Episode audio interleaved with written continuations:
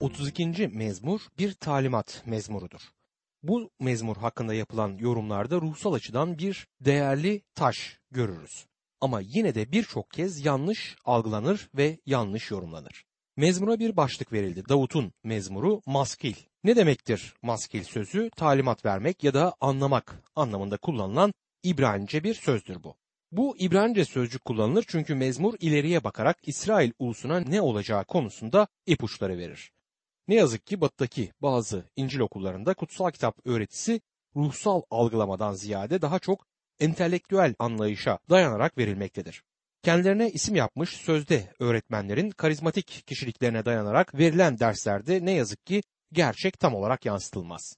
Gerçekten fazla entelektüel kavramlarla boğuşulur. Ara sıra bu mezmura bakıp ileride Tanrı'nın kendi halkı ve özellikle İsrail halkının geleceği konusunda ne gibi tasarıları olduğunu görmemiz gerekir. Ancak bu mezmurdaki gerçekleri anlayabilmemiz için ruhsal anlayışa ve kutsal ruhun açıklamasına ihtiyaç duyarız. Şimdi bu maskil sözcüğüne biraz bakalım. Kutsal kitapta pek çok yerde geçer. Daniel peygamberin kitabında 11. bölüm 33. ayette şöyle yazar. Halkın arasındaki bilge kişiler birçoklarını eğitecekler. Ama bir süre bu kişiler ya kılıçla öldürülecek, yakılacak, tutsak edilecek ya da mallarından edilecekler diyor. Bu ayette kullanılan öğüt verecek sözcüğü aslında İbranice'de maskil olarak geçer. Yine aynı bölümde Daniel 11. bölüm 35. ayette şöyle yazar. Bilgilerden kimisi tökezleyecek. Öyle ki son gelinceye dek arınıp temizlenebilsin, lekesiz duruma gelebilsinler. Çünkü son yine de belirlenen zamanda gelecek. Bu ayette ise bilge kişiden söz eder. Yani anlayışı olan kişi. Yine burada maskil sözü kullanılır. Daniel 12. bölüm 3. ayette de bu sözcük geçer. Bilgeler gök kubbe gibi birçoklarını doğruluğa döndürenler yıldızlar gibi sonsuza dek parlayacaklar diye yazar. İşte yine bilge kişiden söz eder burada. Yine maskille karşılaşırız. Dahası var. Daniel 12. bölüm 10. ayette şöyle yazar. Birçokları kendilerini aratıp temizlenecek, lekesiz duruma gelecek ama kötüler kötülük etmeyi sürdürecek. Kötülerin hiçbiri anlamayacak, bilgeler anlayacak.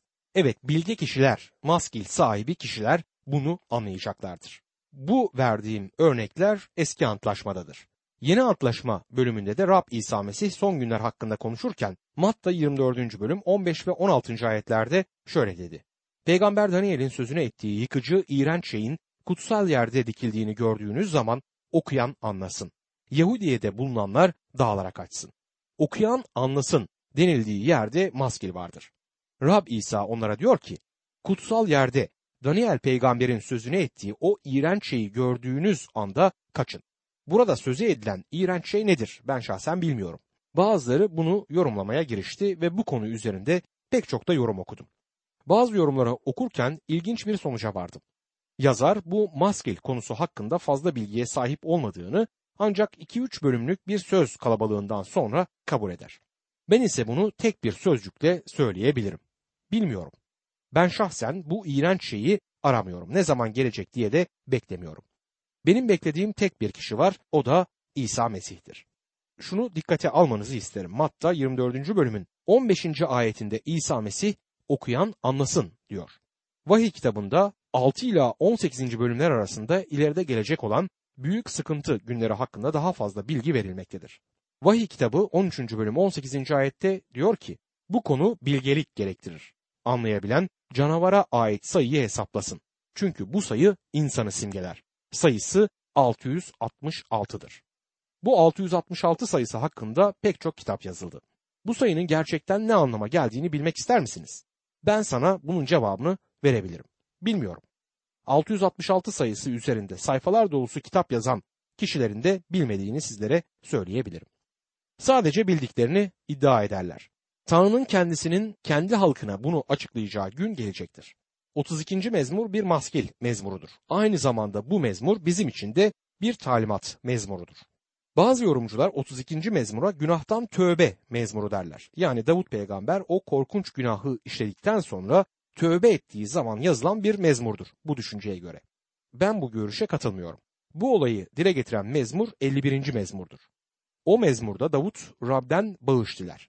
32. mezmurda günahının ikrarının kaydı buna karşılık verilen bağış ve Tanrı ile tekrar kurulan ilişkiden gelen meshedici ortam dile gelmektedir. 51. mezmurda Davut diyor ki 51. mezmur 12 ve 13. ayetlerde Geri ver bana sağladığın kurtuluş sevincini. Bana destek ol. İstekli bir ruh ver. Baş kaldıranlara senin yollarını öğreteyim.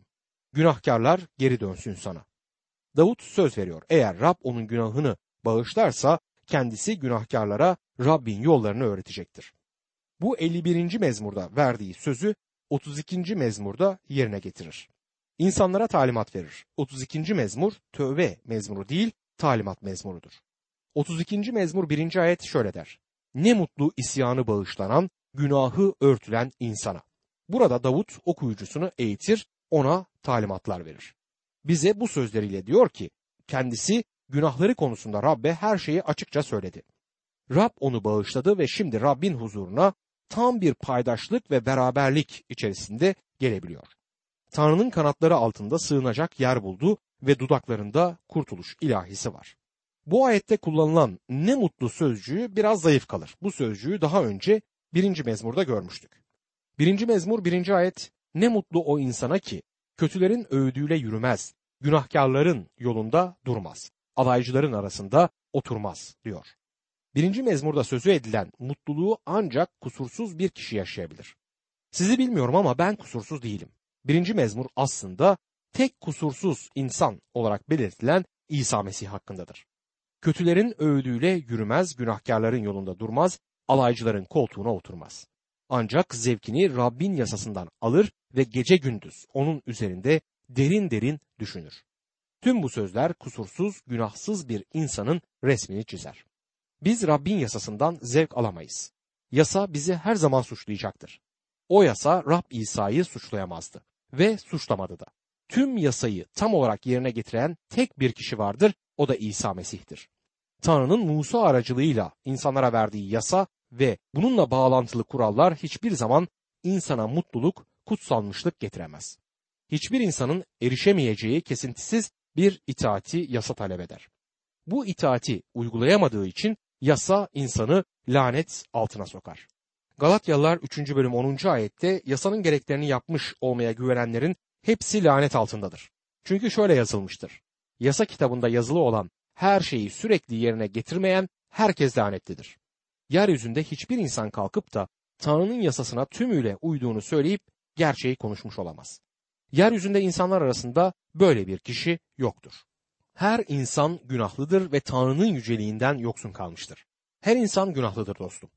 Günahın karşılığı ise yargıdır. Yani sonsuz ölüm. Peygamberler dahi kusurlu ve günahlıdır. Tek günahsız ve kusursuz olan Rab İsa Mesih'tir. 32. mezmurun ilk ayetinde günahlarının bağışlandığını bilen bir adamın mutluluğunu hissedebiliriz. Mesih bizim günahlarımız için öldü ve günahkarların yerini alarak onların yerine ölmekle Tanrı'nın doğruluğunun gerektirdiği cezayı kendi üzerine aldı. Rabbin öfkesi onun üzerine indi ve Rab buna iman eden insanlara bunu doğruluk saydı. Şimdi bu şekilde kutsal Tanrı günaha gereken cezayı vermekle aynı zamanda adaletinin de yerine gelmesini sağladı. O İsa Mesih'e iman edenlerin önünde tümüyle adil ve doğru olduğu kadar iman edeni de doğru sayar. Romalılar mektubunda okuyabiliriz. Romalılar 4. bölüm 5. ayette ancak çalışmayan ama tanrısızı aklayana iman eden kişi imanı sayesinde aklanmış sayılır der. Bu şekilde eski antlaşma döneminin binlerce insanı Adem ile Havva'dan başlayarak kadının tohumundan gelecek olan kişiye baktılar ve ileride çarmıh üzerinde tamamlayacağı sonsuz işin beklentisi ve inancı içerisinde kurtuluş buldular. Davut bu insanlardan birisiydi. Bu mezmurda günahları bağışlanmış olan bir insanın dile getirebileceği mutluluk ve sevinç duygularını ifade etmektedir. 32. mezmur 2. ayette suçu Rab tarafından sayılmayan, ruhunda hile bulunmayan insana ne mutlu diyor. Tanrı hayatını İsa Mesih'e teslim etmiş olan kişiye günahlı ya da günahkar etiketini yapıştırmaz. O günah suçlarımız için ölüme teslim edilen ve aklanmamız için diriltilen İsa Mesih'in üzerine bunlar yüklenmiştir. Romalılar 4. bölüm 25. ayette kutsal kitap bize böyle söyler. 2. Korintiler 5. bölüm 21. ayette ise Tanrı günahı bilmeyen Mesih'i bizim için günah sunusu yaptı. Öyle ki Mesih sayesinde Tanrı'nın doğruluğu olalım diye yazar. Gerçekten Rab İsa Mesih'te bizler için ne kadar güzel bir kurtuluş vardır. Şimdi Davut günahını gizlemeye çalıştığında ne gibi duygular yaşadığını dile getirecek. 32. mezmur 3. ayet. Sustuğum sürece kemiklerim eridi. Gün boyu inlemekten diyor. Davut zina günahını işledikten sonra hiç kimsenin bundan haberdar olmayacağını düşündü. Tahtına oturdu, etrafına insanlara baktı ve yaptığım işi sadece ben ve o kadın bilir dedi. Tabii ki günah gizli kalamaz ama Davut bunu gizlediğini ve hatta unuttuğunu bile sanıyordu. Oysa kendisi bile vicdanında rahatsızlık hissetmekteydi.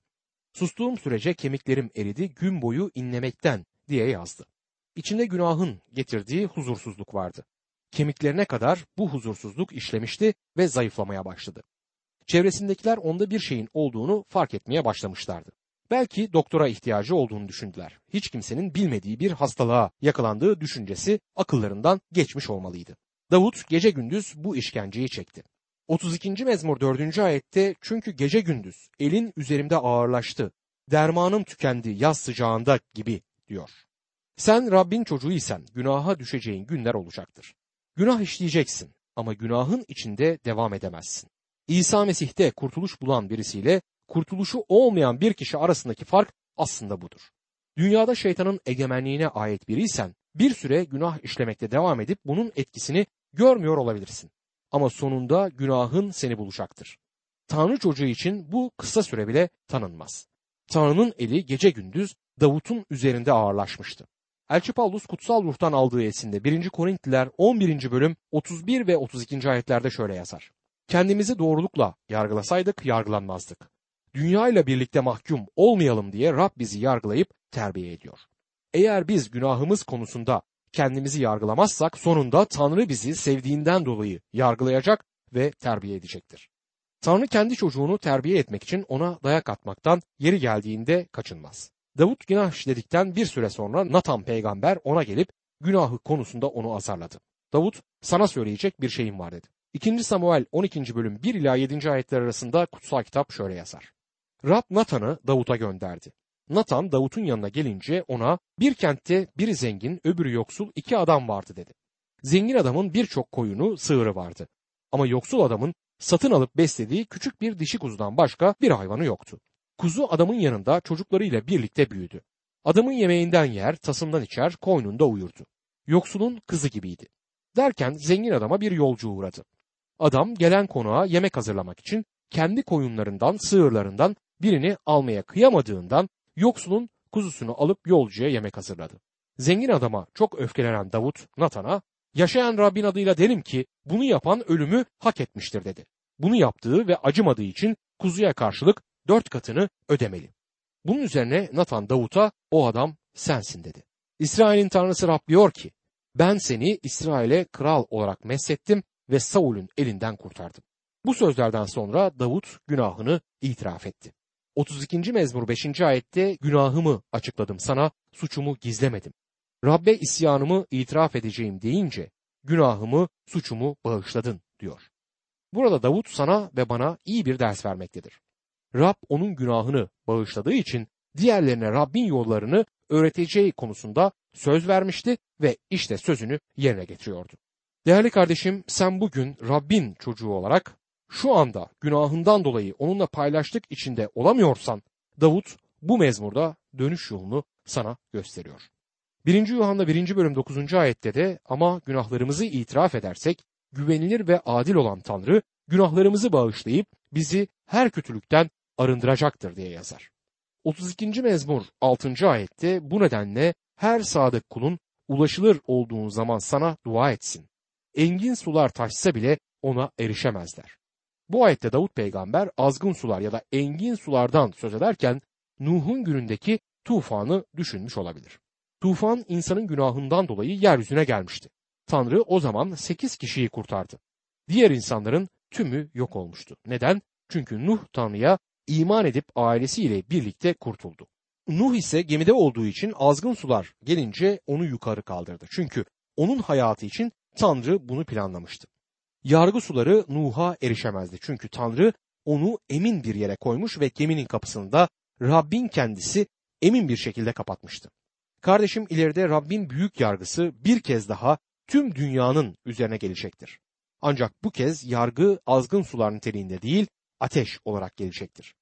Böyle bir zaman gelince sen ne yapacaksın? Ne yapabilirsin? Davut şöyle diyor 32. mezmur 7. ayette. Sığınağım sensin, beni sıkıntıdan korur, çevremi kurtuluş ilahileriyle kuşatırsın. Bu ayet Sela sözcüğüyle son bulur. Anlamı dur, ara ver, bak ve dinle diye çevrilir. Söylenenleri dinle. Sela müziksel bir moladır. Tam emin olamayız ama mezmurlar müzik eşliğinde okunurken bu sela esnasında orkestra susar, söyleyenler de sakinleşirlerdi. Bir sükunet zamanıydı ve bu zaman içinde okunan sözlerin anlamı ve kendi hayatımızda neyi ifade etmesi konusunda düşünülürdü. Şimdi kardeşim biraz dur ve düşün. Kendi hayatını düşün. Tanrı ile ilişkin nasıl? Onunla paydaşlığın var mı? Sığınacak bir yer mi arıyorsun? Davut'a sığınak olduğu gibi sana da sığınacak bir yer Rab sağlayabilir. 32. mezmur 8. ayette Eğiteceğim seni gideceğin yolu göstereceğim. Öğüt vereceğim sana gözüm sendedir diyor. Tanrı'nın gözü tüm insanlığın üzerindedir. Onun görmediği, duymadığı hiçbir şey yoktur. Ama burada gözüm sendedir diye çevrilen sözler aslında sana gözümle yön vereceğim anlamındadır. Bir çocuk uslu davranmak isterse babasına bakar. Onun gözünün tek bir ifadesiyle hareket eder. İşte Tanrı'nın gözüyle hayatımıza yön verilmesi böyle olur. Bunu yapabilmemiz için Tanrı'ya çok ama çok yakın olmalıyız. Şimdi Rab mizahi bir kıyaslama yapar. 32. mezmur 9. ayette at ya da katır gibi anlayışsız olmayın. Onları idare etmek için gem ve dizgin gerekir. Yoksa sana yaklaşmazlar diyor. Birçok Mesih imanlısı var ki Tanrı'nın isteğine uymak istemez. Tanrı'nın belirlediği yörüngede kalmak istemezler. Uzayda başıboş dolaşan kaya parçaları gibi davranmak isterler ama Rab her çocuğuna yön vermek ister. Her imanlının Tanrı tarafından belirlenen bir yörüngesi vardır. Bu yörünge içinde Rab bize özgürlük verir. Ester kitabını okurken orada Rab bize bu konuda iyi dersler vermiştir. Tanrı tarafından yönlendirilmek istemeyen imanlıyı inatçı bir ata ya da katıra benzetir. Bir kez adamın biri bir dostunu ziyarete gitmiş. Dostunun da bir katırı varmış. Katır da inatçı mı inatçıymış. Bir yere gidecekleri zaman katırı arabaya bağlamışlar ve yola çıkmadan önce katırın sahibi eline bir değnek alıp katırın başına vurmuş. Adam dostuna sormuş. Bunu neden yaptın? Dostu da cevap vermiş. Onun dikkatini çekmek için demiş. Çoğumuz bazen o katır gibiyiz. Rab ara sıra dikkatimizi çekmek için başımıza vurmak zorunda kalıyor. Bu nedenle kutsal yazılar at ya da katır gibi anlayışsız olmayın. Onları idare etmek için gem ve dizgin gerekir yoksa yaklaşmazlar diyor. Şimdi mezmurun tam dora eriştiği sonuca geldik. 32. mezmur 10 ve 11. ayetler. Kötülerin acısı çoktur ama Rabbe güvenenleri onun sevgisi kuşatır. Ey doğru insanlar, sevinç kaynağınız Rab olsun. Coşun. Ey yüreği temiz olanlar, hepiniz sevinç çığlıkları atın. Kim olursan ol, nerede olursan ol. Eğer Rab İsa Mesih'i kurtarıcın ve Rabbin olarak kabul etmişsen kardeşim, sen de yüreğini ona kaldırıp sevinç çığlıkları atabilirsin. 33. mezmurda kurtarılmış olan halkın yükselttiği övgüleri duyuyoruz. Bu mezmurda Tanrı'ya ait halkın kurtuluşundan dolayı duyduğu sevinci dile getiren övgüleri okuyabiliriz. Tanrı'ya hem yaratıcı hem de her şeyi idare eden sağlayıcı olarak tapınılmaktadır. Aynı zamanda muhteşem, görkemli ve eşsiz lütfu için Tanrı'ya övgüler yükseltilir. Bu mezmurda ilk kez müzik aletlerinin nasıl kullanılacağı konusunda bilgi verilmektedir. Bu mezmurun yazarı bilinmez, adı verilmez ve bundan dolayı ona öksüz mezmur adı verilir. Mezmurların çoğunu Davut peygamber yazdı ama bu mezmur Davut'a ait değildir. İlk ayette şöyle okuyoruz. 33. mezmur 1. ayet. Ey doğru insanlar, Rabbe sevinçle haykırın. Dürüstlere onu övmek yaraşır. Tanrı'nın huzuruna geldiğimiz zaman ne yaparız? Yüzümüz asık, kara kara düşüncelerle mi onun huzuruna geliyoruz? Kutsal kitap onun huzuruna girdiğimiz zaman sevinçle haykırmalı, coşmalıyız diyor. Bu ayette Davut'un coşkusunu görebiliriz. Belki de o yazmıştır ama Rabbin önünde coşan başka insanlar da vardı. 33. mezmur 2. ayette mezmur yazarı devam ediyor. Lir çalarak Rabbe şükredin. On telli çenk eşliğinde onu ilahilerle övün. Hem lir hem de çenk telli müzik aletleridir. Çenk azıcık uda benzer ama yassı bir bedeni vardır. Telleri gitar ya da saz teli gibidir. 33. mezmur 3. ayette ona yeni bir ezgi söyleyin. Sevinç çığlıklarıyla sazınızı konuşturun der. Bu nasıl olur? Yeni bir ilahi nasıl söylenebilir? Tanrı sözü onun huzuruna girdiğimiz zaman yeni bir ilahi söylemeliyiz, onu övmeliyiz diyor. Burada herhangi bir yeni ilahiden söz edilmez. Daha başka mezmurlarda da bu yeni ilahiden söz edilir. İleride söylenecek, ileride okunacak olan bir ilahidir bu sanırım. Eminim ki bu yeni ilahiyi söyleme zamanı gelince onu söyleyecek insanlar da bulunacaktır. Bu bedenden ayrıldıktan sonra yepyeni ve yüceltilmiş bir bedene sahip olacağım. Şu anda sesim o kadar iyi değil ama Rab ile yüz yüze geldiğimde yeni bir bedenle onun huzuruna çıkacağım. Onun huzuruna çıkacağım için yepyeni bir sesle de ona yeni bir ilahi söyleyebilirim. Vahiy kitabının 5. bölüm 9 ve 10. ayetleri şöyle der.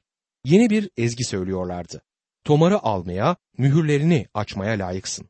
Çünkü boğazlandın ve kanınla her oymaktan, her dilden, her halktan, her ulustan insanları Tanrı'ya satın aldın. Onları Tanrımızın hizmetinde bir krallık haline getirdin. Kahinler yaptın. Dünya üzerinde egemenlik sürecekler. Bu ayette aynı zamanda mezmur yazarı bizi başka yönde de teşvik eder. Sevinç çığlıklarıyla sızınızı konuşturun der. Yani ustaca müzik aleti kullanılmasından söz eder. Değerli kardeşim biz Mesih inanları olarak müzik yeteneğimizi geliştirmeliyiz. Rab bizden usta şekilde müzik çalmamızı, en iyi besteleri çıkartmamızı bekler. Bazen kiliselerde ilahi söylenirken kulaklarımız tırmalanır. Biliyorum az olduğumuz için yeteneklerimiz de azdır ama bu durum bizi müzik konusunda miskinliğe itmemelidir. 33. mezmur 4. ayette çünkü Rabbin sözü doğrudur. Her işi sadakatle yapar der. Rabbin hem sözünden hem de işinden yazar burada söz eder. Yapılan hangi işten söz edilir? Daha sonra buna açıklık getirecektir. Bu iş yaratılış işidir. 33. mezmur 6. ayette gökler Rabbin sözüyle, gök cisimleri ağzından çıkan solukla yaratıldı. Rabbin sözü güçlüdür. Bir kez bir şarkıcının sesindeki güce tanık olmuştum. Yüksek notalara çıktığında sesinin titreşimiyle 2-3 cam bardağı paramparça etmişti.